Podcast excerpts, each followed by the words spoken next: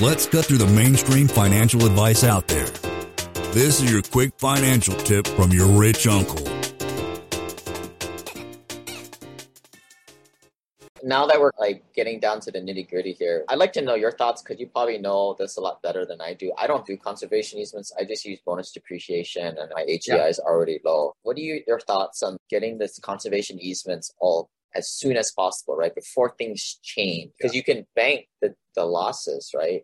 That's right. So I just did one a few months ago.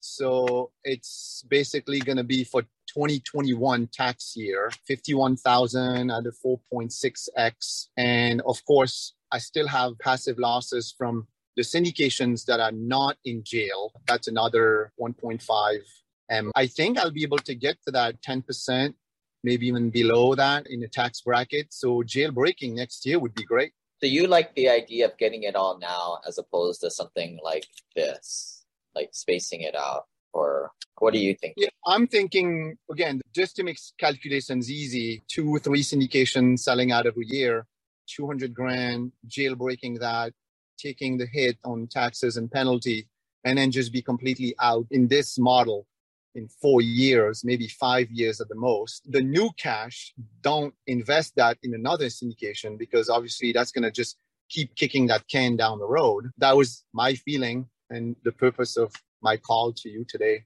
is to figure it out. But realistically, it's not like a, I can jailbreak 800 tomorrow. It'll have to be leaked out. Let me just play devil's advocate for you. Best time to invest was when? Yesterday. Yesterday. yeah, exactly. the, the money's already invested. So for you, it's no different. I'm, what I'm talking to are the people who have the 800 grand in their silly mutual funds yeah. making subpar returns. For you, it's like the best time to have these passive losses and these levers was yesterday but then again, you already have a boatload of yeah. dry powder of that, you know, passive losses to use at your disposal. Yeah. So maybe it's not that too big of a thing. But it's hard to quantify, right? Like one would think that it's better maybe jailbreak the money now, get it into deals now instead of spacing it out into the future. But I guess they're already yeah, in the deals, right? Yeah, they are. Like you said, conservation is on the risk meter.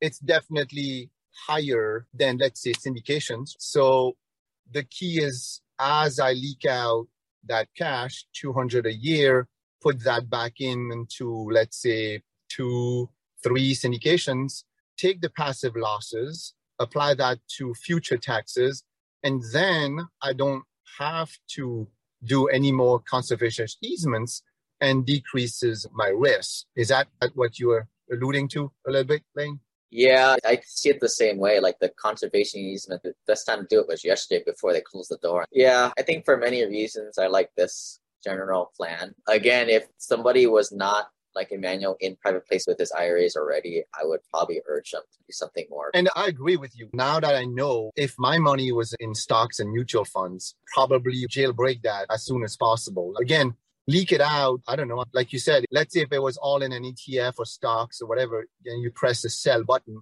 Then I think what within three days everything is in cash. But taking an eight hundred thousand dollar cash out, it would just the adjusted gross income. I think even if you sell it, even if somebody is on stocks and bonds and ETFs, maybe still leak it out either way. Let's talk about this. I'd like to get your input because there's a lot of your coworkers who haven't figured this stuff out. This scenario right here is a guy with 800 grand in his traditional stocks, bonds, mutual funds. He finds alternative investing.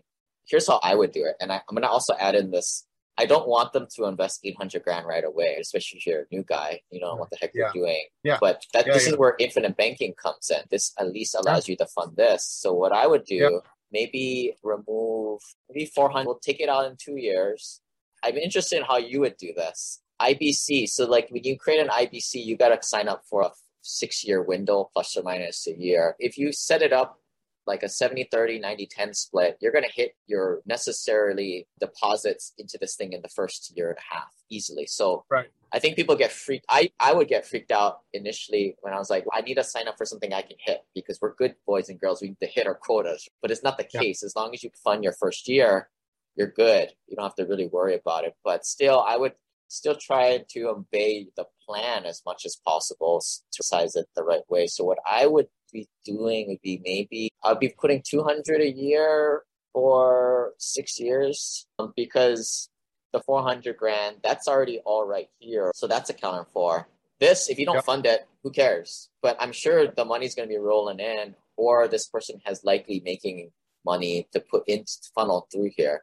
But this yep. way, at least this stuff is baking while it's just sitting there. Maybe I would even have them play the game where they fund this two times in a six month period. Depending where your birth date is, you can overfund it in the beginning to jumpstart this. But something like this, and then I would deploy 200 every year for a handful of years. And then you can do the conservation easement like this, or you can not do a conservation easement if you're freaked out about it. Lane is not a lawyer, CPA, but the dude did quit his engineering job and now owns thousands of rental properties. Learn more about the secrets of the wealthy. Join our community at thewealthelevator.com slash club. And if you're looking for a longer form podcast, also subscribe to the Wealth Elevator podcast.